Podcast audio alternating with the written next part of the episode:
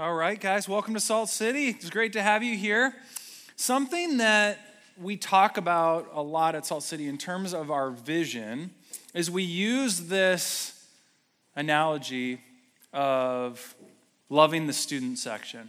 So I don't know about you, but I like college football games better than N F L games. And the primary reason for that is because at college football games, there's a student section, and at N F L games, there is not a student section. And that's why I love Salt City Church, is because we've got a student section. And so here's what's true about having a student section. When you have a student section, there is a dedicated group of people who got cheap tickets and who makes a really big mess. But the reason that you want them there is because they increase the passion level of the whole stadium. And what's true here is we've got a group of people who don't pay the bills, but have one of the greatest contributions to our church. It's part of the reason we all love to be here, because we have this group of people who just has first love for Jesus and are leading the way for us in that. And that really does play into our mission as a church, which if you go on our website, it's buried there somewhere. But it's that we want to reach the campus, renew the cities, and impact the world. And so what we believe is that we're specifically called to make disciples, focusing on the next generation. And as that next generation is won to Christ and get jobs in the Twin Cities and get called to be missionaries throughout the world, one day we'll actually see this room impact in a small way the world for Jesus.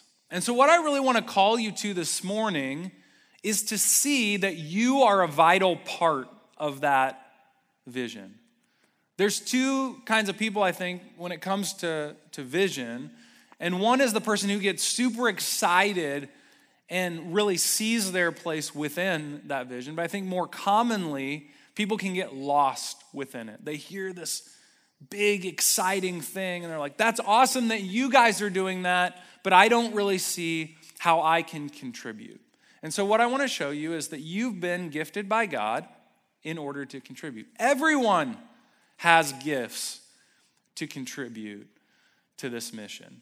And so what we're going to do is we're going to open up the Bible to Romans chapter twelve, and we're going to see how we can contribute to the mission of Jesus. The first reminder that we need is that we contribute dependently. So Romans chapter twelve, starting with verse three, I'm just going to read verse three to start. So it says, "For by the grace given to me, I say to everyone among you, not to think of himself more highly than he ought to think, but to think with sober judgment, each according to the measure of faith that God has assigned." So as Christians, we've been saved, we've been called to a holy life, and we've also been gifted by God to do various things. And so we can sort of fall into one of two camps. We can fall into this camp of thinking, I really have something to contribute to the body of Christ. Or we can fall into the camp of thinking, what could I possibly contribute to the body of Christ? And what Paul says is, before we get to work, we need to do an honest self-assessment. And he said, here's what's going to happen if you do this honest self-assessment. One thing is that you're not going to think of yourself more highly than you ought to think, but you are going to think of yourself with sober judgment. Here's the bottom line. When you do honest self-assessment, you're not going to be impressed with what you see. Even those of us who are the most gifted in our church, at the end of the day, are not impressive people. Everything that we have is a gift from God. And that's what Paul says here. He says the reason that we have this honest self-assessment, that we look at ourselves with humility instead of with pride, is because we're analyzing ourselves according to the measure of faith that God has assigned. So here's the truth that undergirds our humility. Even our faith to operate our spiritual gifts has been assigned. God has given different people within the body of Christ different measures of faith, different amounts of trust in God's ability to use them and for their life to be impactful. So before we even get started talking about what the spiritual gifts are or how we use them, we have to understand that they're used dependently. They're used by faith. So we use our gifts based on the amount of faith that God has given us, and faith in its very nature looks away from ourselves and looks to God as the source of everything that we need. So our faith comes from God, and the one whom our faith in is God. So there's sort of this double dependence.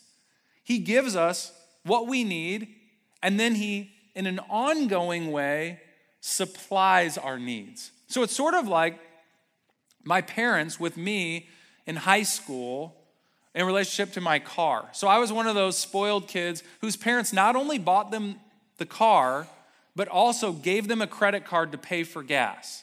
Now, it wasn't an impressive car. It was a nineteen eighty-eight Oldsmobile Delta eighty-eight, rust-colored, with rust-colored interior. But as a sixteen-year-old kid, I was pretty excited just to have transportation. And then when my parents gave me the credit card, I was really excited to have the ability to pay for gas to go anywhere that I wanted to go.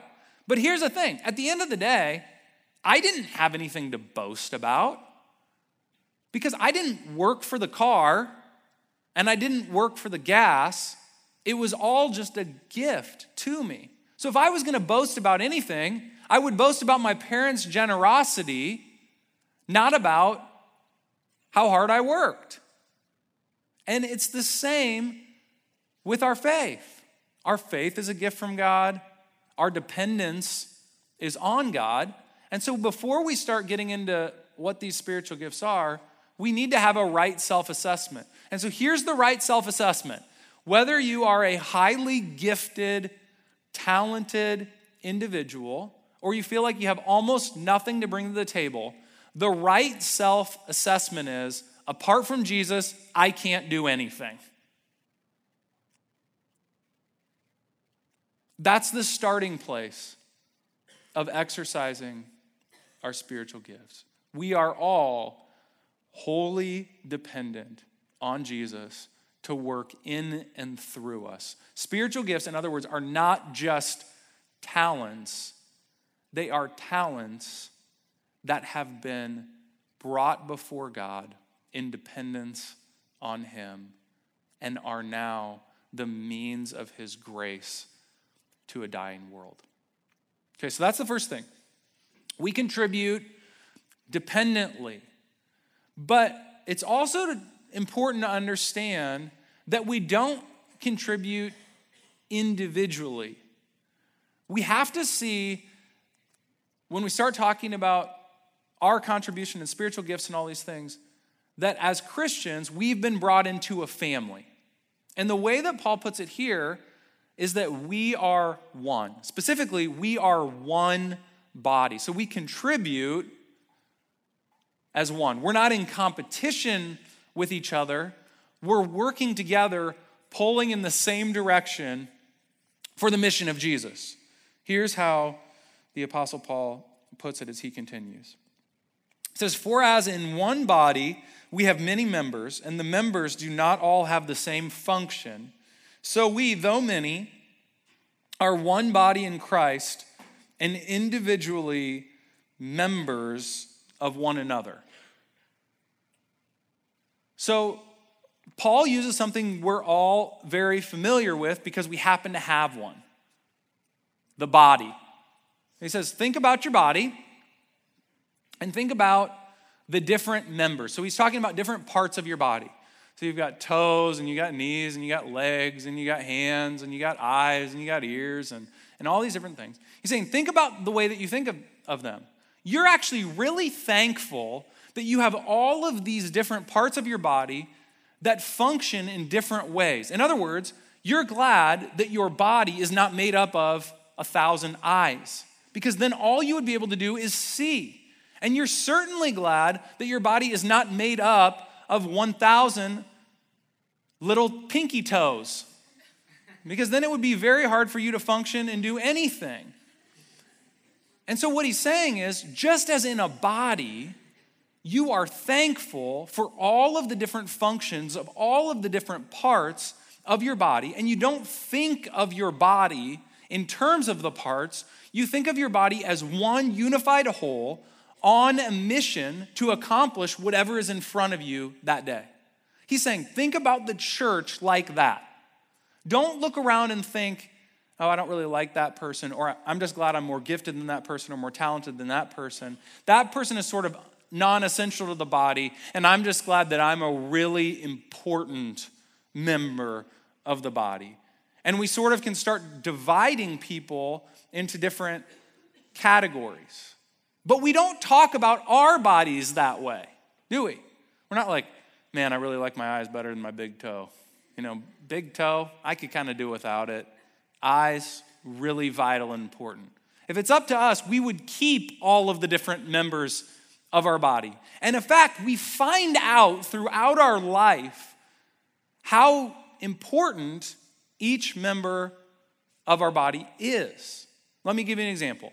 Anyone ever stub your toe real bad, right? You don't even really think about your big toe that much throughout the day, right? You might think, oh, that's kind of gross when you put your shoes on or something like that. But you're not thinking about it that much. That is until you stub it. And then you you maybe been in this situation before. You think you might have broken it. You've got it up on a pillow, and you're just looking at your big toe, and you can feel your heartbeat in your big toe. And you think, I can't do anything today.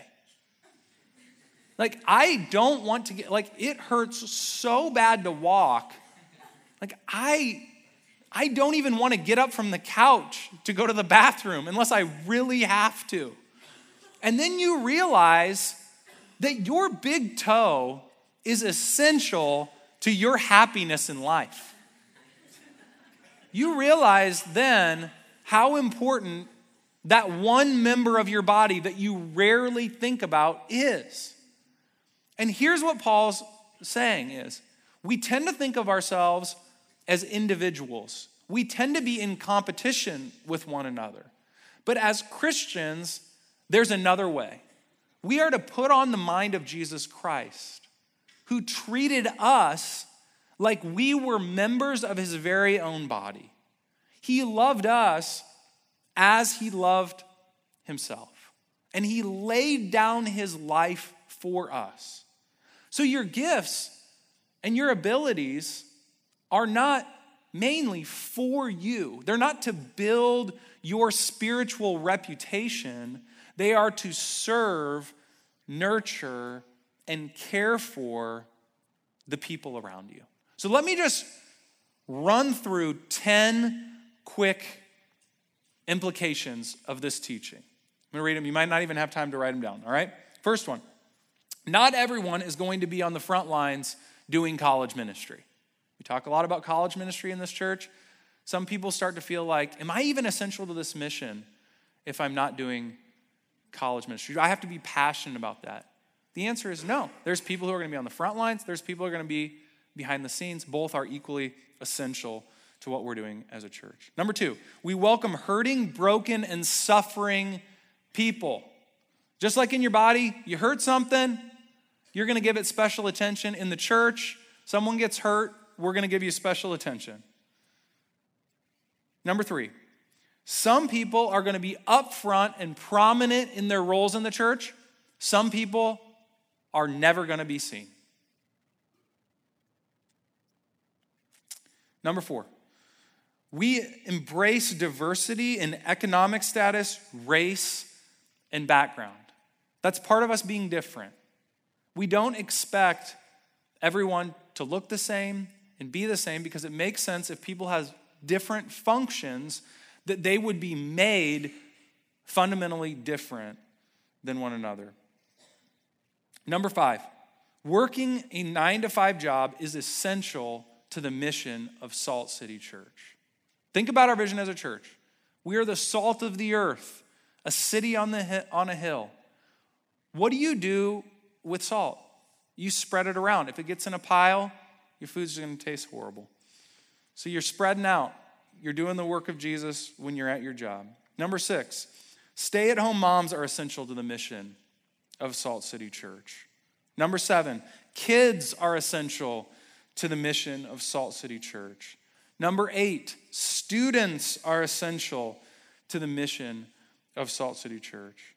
Number nine, pastors, missionaries, and staff are essential to the mission of Salt City Church. Notice it takes up one line.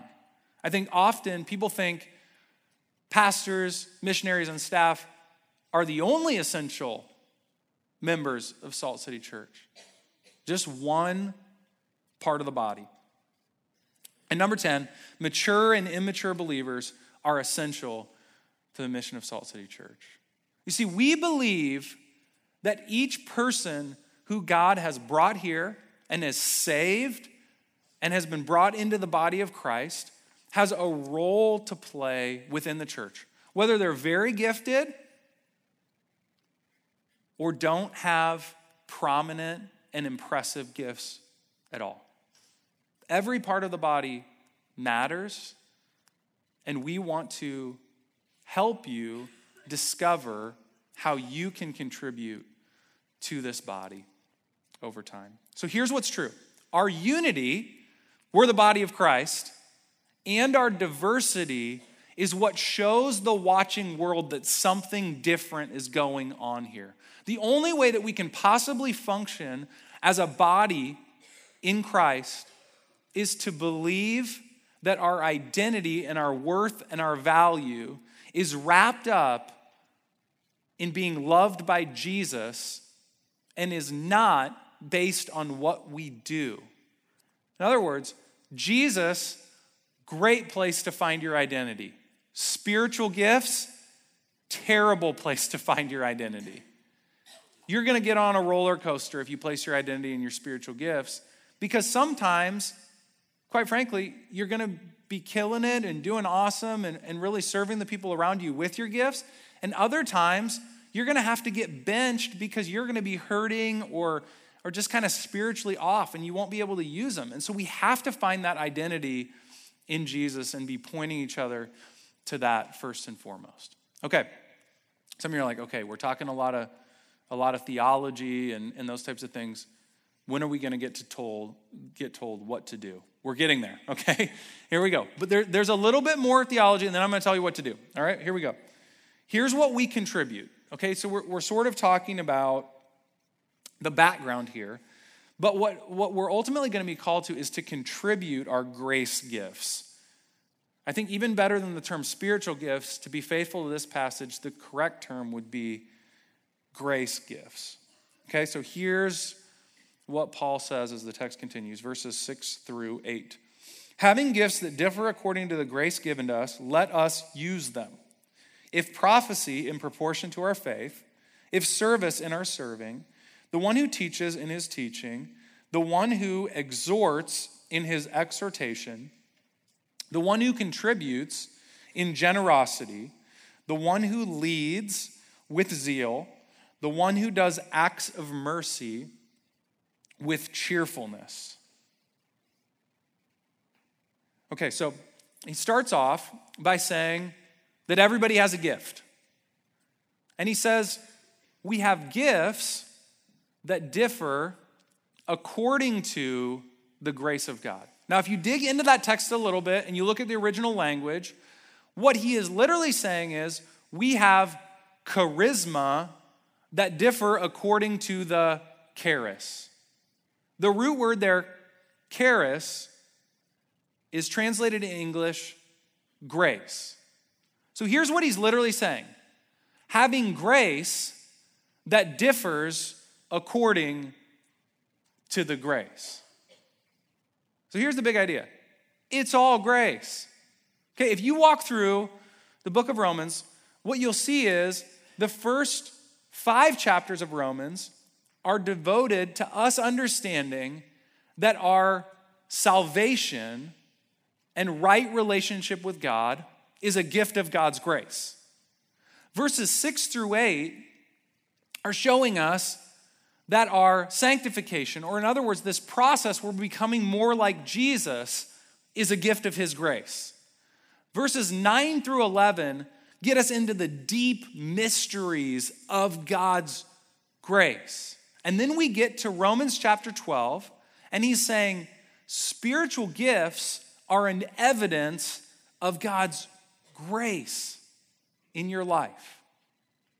So in other words, spiritual gifts are not the result of hard work and effort. They might take hard work and effort to get better at and to maintain, but the bottom line is, in the same way that your salvation is from grace, your spiritual gifts are also from grace. And so here's what's happened. God has saved you. He's gifted you by grace. And the reason that he's gifted you by grace is because of his grace. And the reason that he's gifted you by his grace, with grace, is to give away grace. So the whole purpose of it is grace. It's all about grace. And here's what happens. We can start get caught up, getting caught up in what spiritual gifts do I have and doing all these spiritual gifts assessments, which I'm not saying that there's anything wrong with that. And we're just trying to figure out what specific gifts that we have. And we all, if we're honest, we want the cool ones, right? We want like prophecy and tongues and what is that? I don't know, but it sounds really cool and really spiritual. And maybe think, people will think I'm important if I have that gift. But but the emphasis here is not on the gifts, it's on the grace. And so think about it this way. I've got this sandbox in my backyard that I built. Got a bunch of sand in it. And at first we had like maybe five toys in the sandbox. But now somehow there's like fifty-five toys in the sandbox. So we got like, you know, those plastic things with little holes on them, and you can like try to find gold in your sandbox or whatever. And we got the rollers that you can roll the sand with, and we've got the, the rakes that you can rake the sand with. And, and we've got things that aren't even supposed to be in sandboxes that, that you can move sand with. But here's the thing. The whole purpose of all of these different toys is to move sand around. That's what you do in a sandbox. And so it doesn't really matter what toy you have. You can maybe put the sand in different forms or do different things with it that you're not able to do with the other tools or toys. But the essential thing about the toys is that they somehow shape or move sand. The essential thing about your spiritual gifts is that they move grace. They're vehicles of grace. So at the end of the day, no matter which of these gifts that we're about to go through that you have, we're essentially all doing the same thing. We're saying, I've been saved by grace. Jesus has transformed my life. He's changed me. And now I get to, by his grace, give grace to other people. Okay, so here's the different vehicles of grace that Paul lists in this passage, which, by the way, is not an exhaustive list, but we're just going to go through these to give you a basic understanding of what these spiritual gifts are and give you an opportunity to sort of look at your life and say, man, which, which of these gifts would I be most excited and able to use after this sort of honest self-assessment? Okay, the first one that he lists here is prophecy. Prophecy. Sounds cool. It sounds like you can predict the future. Okay? In the New Testament, the way that the gift of prophecy is described is not an ability to predict the future, but it is an ability to speak timely words of grace that are from God. Here's what I mean. When you get around a prophet, they'll say things to you that it seems like maybe they've been reading your mail. Like it, it hits so close to home. Memorable words that deeply impact you, that leave a lasting impression on you. A prophet might even speak words into your life that changed the very direction of your future because they're that sort of impactful. They might even say things that they don't even know are going on in your life that leave you sort of encouraged and excited about what's coming. Okay, second thing, the gift of serving. I think the gift of serving is the God-given ability to see what needs to be done and the initiative to do it. And so servants are in the room and they, they notice that that person's carrying more than they can carry. And so they're They see it, and then they run over, and they're and they're just there to help. I don't have the gift of service, and so I'm amazed amazed by these people because I'm like, how did you see that? Like, I I don't see that. I see like things in terms of like the world of ideas and, and thoughts and teaching and those types of things. But Jordan and I joke all the time that neither of us has a practical bone in our body. Like, we're trying.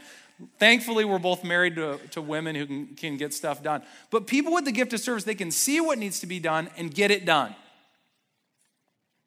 Okay, number three, we see in the, in the passage the gift of teaching. So this is the ability to help people understand the Bible's message of grace.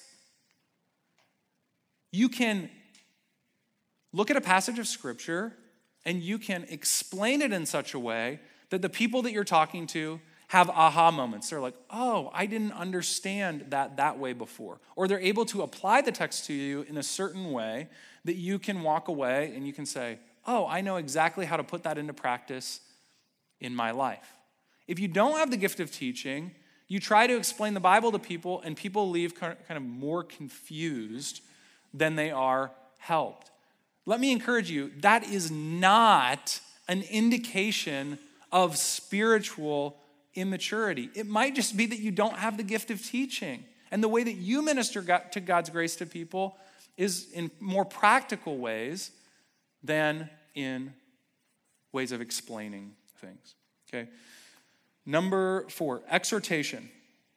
Okay, I would describe the, the gift of exhortation as the ability, the God-given ability to challenge and encourage people. And so there's sort of two sides to it. You leave somebody's presence who have the gift of exhortation, and they are encouraging you in such a way that maybe before the conversation you felt trapped or you felt fearful, and now you feel like, I think I could actually do that.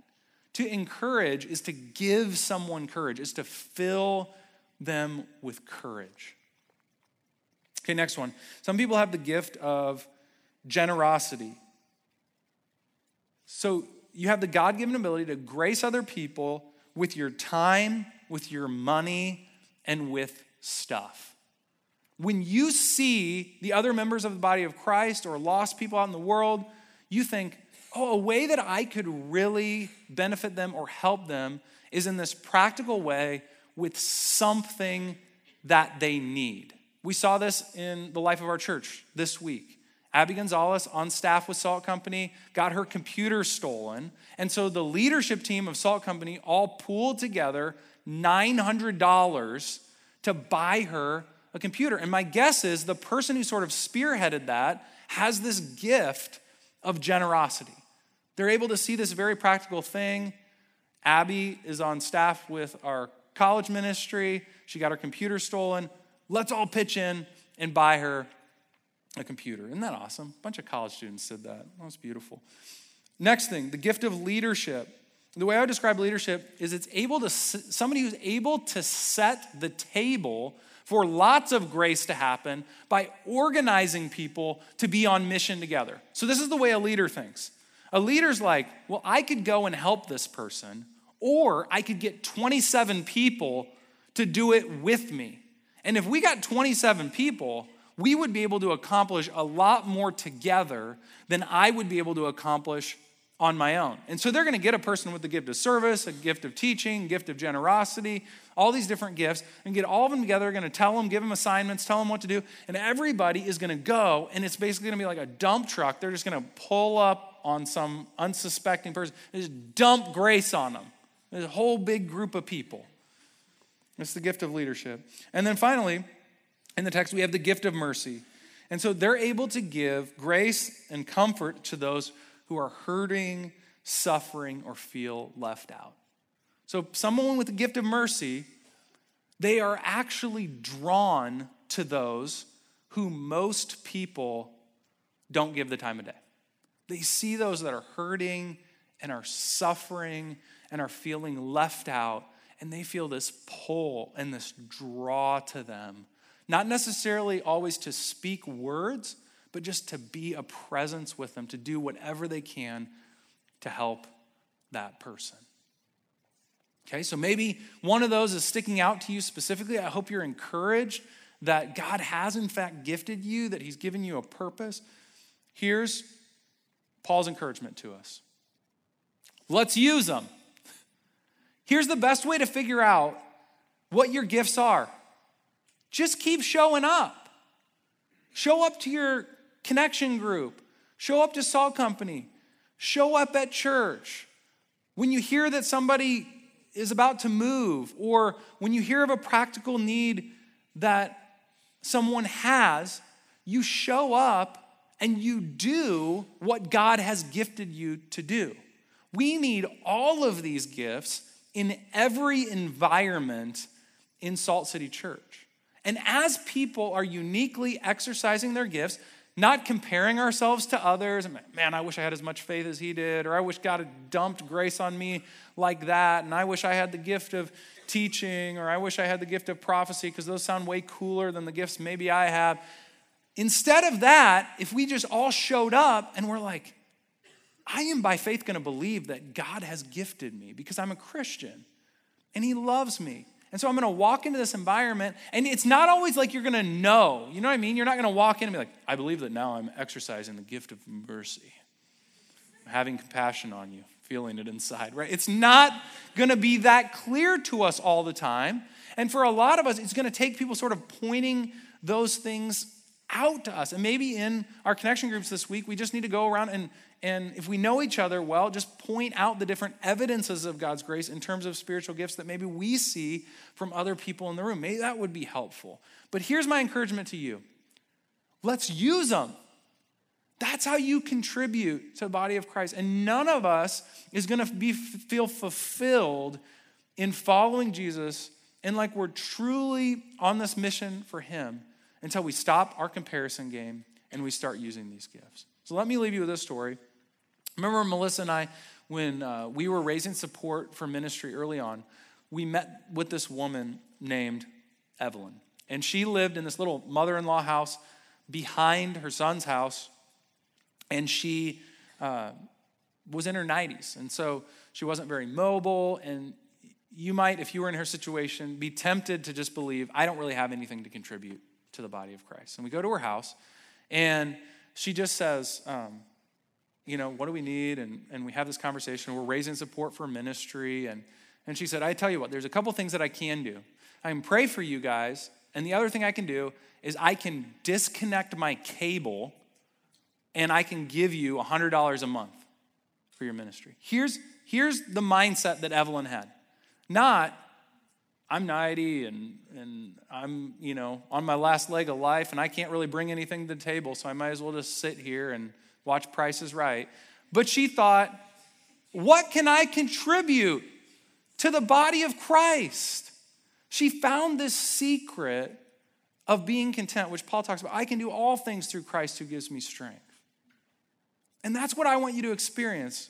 And, and you know, there's so many people, they think that the church is primarily about coming and hearing a message, going to a, going to a small group, but where you really start to, I think, come alive in your relationship with God is when you start to discover and use your gifts. So let's use our gifts.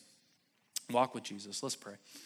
Jesus, Um, thank you that uh, you have not only saved us, called us to a holy life, but you've also dumped this grace of spiritual gifts on us.